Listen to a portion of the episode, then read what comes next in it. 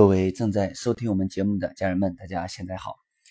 呃，距离我们啊上一讲音频呢，已经过去很久了，因为真的平常比较忙，呃，还有很多的家人呢给我留言，说怎么能呃上呃学习我们的课程啊，还是一并在此表示感谢。呃，那么今天呃我们讲的跟游学有关系，因为我们上一讲讲的是。这个青春期是让孩子去立志啊，找到方向，找到自己的燃点的一个非常重要和关键的时期。那其中游学就非常重要，二幺九八五。那今天我们讲的游学呀，啊，是我个人推荐的一个方式啊，就是父母带着孩子去游学。呃，因为如果报一个游学班的话，它是呃有它的呃优势啊，也有它的。这个弊端，我觉得弊端就是走马观花啊，看看校园呐，请个老师讲讲啊，教授讲讲啊，互动也特别的少啊，所以这个我觉得是，呃，收获还是比较小。那父母带着孩子去走进二幺九八五的体验，第一，我觉得这是一次绝佳增进呃我们亲子关系的机会；第二，就是你真真正正的去了解名校，去互动很重要。比如说，那我们呃走进。这个二幺九八五，然后你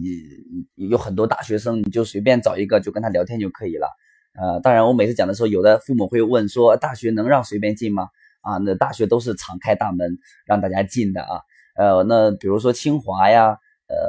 比如说有些门不让你进呢，他他可是说有有的门可能会限制你，但有一个门是开放的，具体你去问一下就可以了啊。那。呃，只要进了校园，有很多的大学生的啊。这个，如果说你进去大学，你发现大学很少的话，那很有可能是你走错地方了哈。所以，嗯，你就随便碰到一个呃这个大学生，然后就跟他聊天，你就说，哎，同学你好，啊，能不能打扰你三分钟时间啊？我是一位父亲，或者我是一位母亲，那今天我带着我的孩子呢，呃，想来了解一下名校，希望能激发他的一个学习动力。呃，所以呃，希望打扰您三分钟，能不能简单的回答我我们三个问题，来让我的孩子来了解一下，可以吗？啊，我相信，呃，你你这么回答完之后，呃，只要说对方没有什么特别紧急重要的事情，一定会答应的，啊，因为这个大学生嘛，是不是？呃，我觉得，呃，能能去。回答他一些问题，三五分钟，啊，就算聊十分钟也没有关系嘛。当然了，呃，有的学生可能会去拒绝你啊，因为拒绝可能说他可能会担心啊，或者是呃，或者是这个这个这个有有有什么事情，所以建议呢，大家可以去，呃，女孩子比男孩子要好一点啊。男孩子可能说，第一他可能说，哎，就直接一挥手就又走了。呃，第二，可能男孩子回答也比较比较的简练啊，或者比较的随意啊，因为在语言方面还是女孩子有优势的，所以建议大家可以去先去找一些呃女的呃大学生，可以跟他们去这样聊天。那当对方答应呃回答你几个三个问题的时候，那我们只需要去问他三个问题，然后让对方回答就好了。那么哪三个问题呢？第一个问题，你可以问他说：“呃，你最喜欢这所学校的呃优点有哪些？”啊，那为什么问这个问题呢？因为没有一个大学生能把一所名校所有的优点啊优势讲出来，对吗？那么多学院，那么多系，那么多专业，所以我们只问这个大学生他喜欢的优点有哪些。所以当他讲出来的时候，第一讲的是名校，哎，很好的。很好的这个能吸引人的这些优点，关键还能讲的呃比较的具体，讲的比较有吸引力，所以啊让他讲出他喜欢的优点。那第二个问题是什么呢？就是你问他，据你了解，呃名校和普通本科大学的这个差别有哪些？因为他一定也有同学只考上普通的本科大学嘛，那他们刚上大学的几个月，呃联系会比较的。紧密，互相聊一聊对方上大学的一些呃落差感呀，或者是一些呃欣喜的感觉呀，或者是一些什么样的，都都会去聊到的，对吧？有一句话叫做“没有对比就没有伤害”，对吧？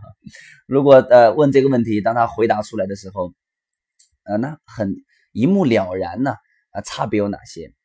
呃，我在之前我就觉得名校和普通本科大学差别无非就是呃毕业文凭含金量高一点，呃学到那些没用的知识多一点啊，这是我以前觉得，我认为就是只要进入社会当中，不断的提升自己的能力和锻炼啊，完全可以弥补这个呃在名校的这种体验或者学历。但最后发现啊，这个观点啊是是是非常的不智慧的，呃，所以。名校和普通本科大学的差别真的是千差万别，真的很多方面都不一样。我就举一个例子来讲吧，就是你你就在北京啊，呃这样的二幺九八五或者上海呀，或者是杭州啊等等很多地方，呃，经常会去能接触到全中国乃至世界上非常各行各业有名的人，在他们的学校去演讲。而且本校的学生是免费去听的，啊，你要知道，我进入社会之后，我要去听这些人的演讲，呃，出去要花很多钱去的，对吗？所以在学校里面就可以，比如说，我记得，因为我平常会给我的呃这个父母会讲怎么样呃游名校嘛，然后呢，昨天还有个家长给我们老师留言说，哎呀，听你们的方法。然后我带着我的孩子去北京的名校游完之后，孩子收获特别大，还问我说：“妈妈，你这个方法跟谁学的？”啊，他说感谢呃新宇文化啊，找到了好的家庭教育团队。所以我们经常会去分享。所以我们有一次去这个北师大，然后我们自己还去要去体验，我们就去会问他们的学生问同样的问题。记得有个有个女呃女生就说：“哎呀，我那我们在这真的听过，她听过呃于丹就。”于丹教授不用说了啊，也是北师大的教授，听过呃那个习大大的，呃还听过那个好像是呃易中天，还有呃还有还有哪一个名人，就会就会特别多，一个才刚大一的一个呃学生，所以这个是很正常的。我记得呃哪一呃杭州 G 二零峰会那一年，我正好带着学生去浙江大学游学，然后当时去他们学校演讲的就联合国秘书长安南。啊，然后呢，在那儿去演讲，所以这就是包括清华呀、北大呀这些，这这种这种情况真的是太普遍了，所以这就是一个很大的优势啊。如果你在大学里面能经常听到各行各业，无论是企业还是科学家，还是呃这个这个教授，还是政界，对吧？这都是去在大学里面呃更加的放大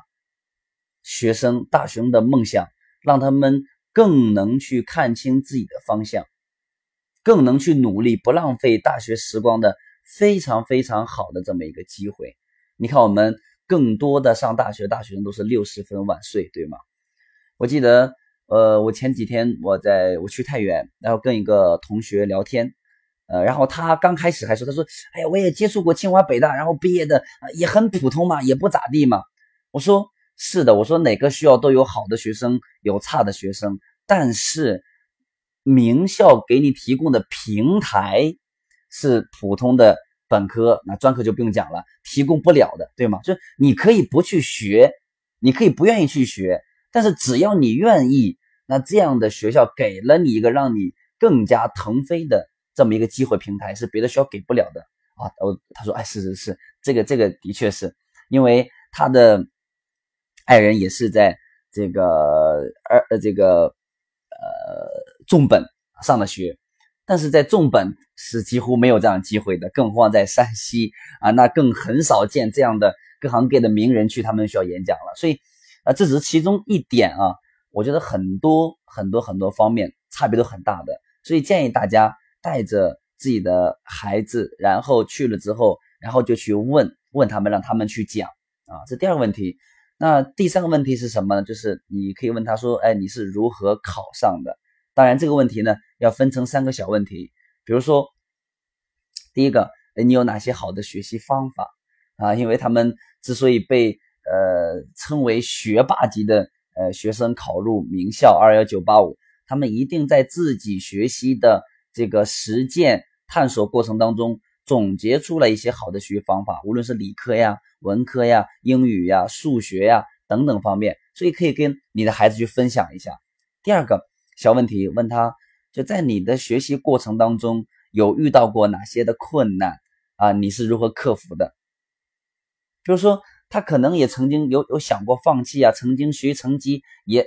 也比较差过呀，也贪玩过呀，等等等等。所以当他分享出来，然后再分享他如何克服的，相信啊，孩子听了会有很大的啊这个启发和收获，让孩子明白，没有一个优秀的人是随随便便啊成功优秀的，不是说考上名校的都是什么智商超级厉害的人，对吗？我觉得智商超级厉害的人，我觉得这个至少有一半以上，甚至大部分，最后都没有上了这个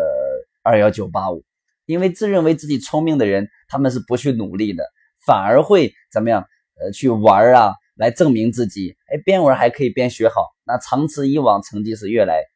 越差的，对吗？呃，比如说，第一，我是一个很好的例子啊。小学、初中学习永远都是名列前茅，还被誉为神童，那又怎么样嘛？对不对？那最后在高中还是自以为是的荒废了。然后我在太原见的我是我一个初中同学，他的初中比我学习还要好，但是我们的天分不同。那他的天分更多在理科上，比如说他去参加这个奥数竞赛呀，这种物理竞赛呀，他都能获奖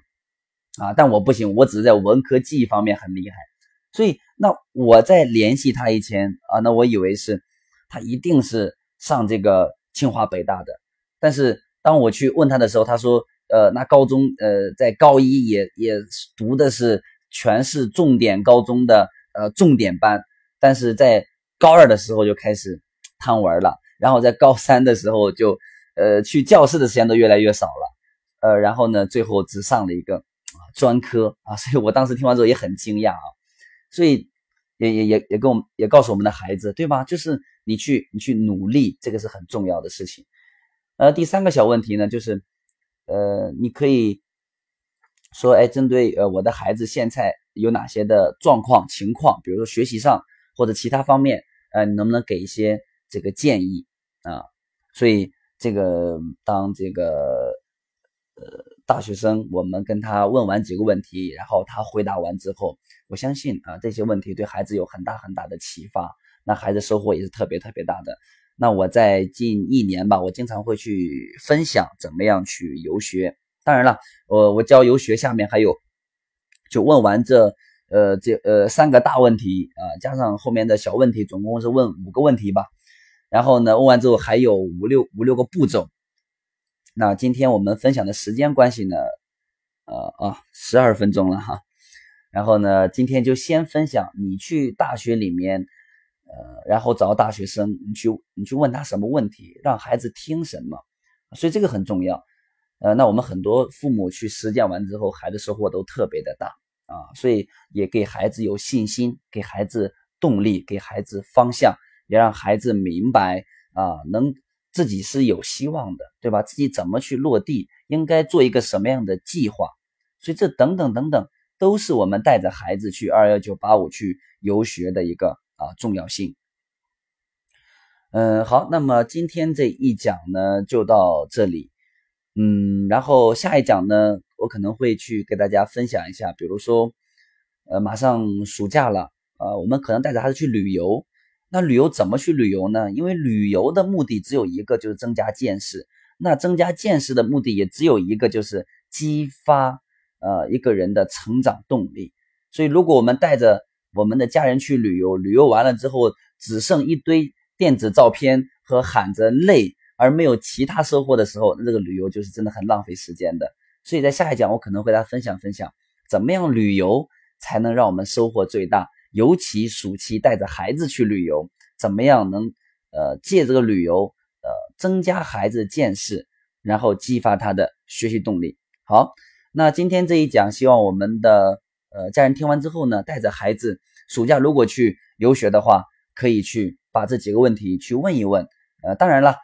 你去了之后不要问一个大学生哦，多问几个就好嘛，对不对？或者说你问完一个之后，可以问问他说，哎，你身边有没有认识在大学里面都很优秀的同学，能不能介绍一下，认识一下，对不对？那如果你担心说对方可能说会会去不会跟你聊那么多呀，怎么样啊？那你可以准备一个小礼物嘛，呃，或者特产呀什么呀，送给人家。我觉得聊天嘛，聊着聊着就熟了，相信大家都一定能可以呃做得更好。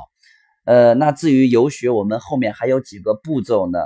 嗯，如果大家能呃走进我们的这个线下课堂的话，我会讲的会比较细。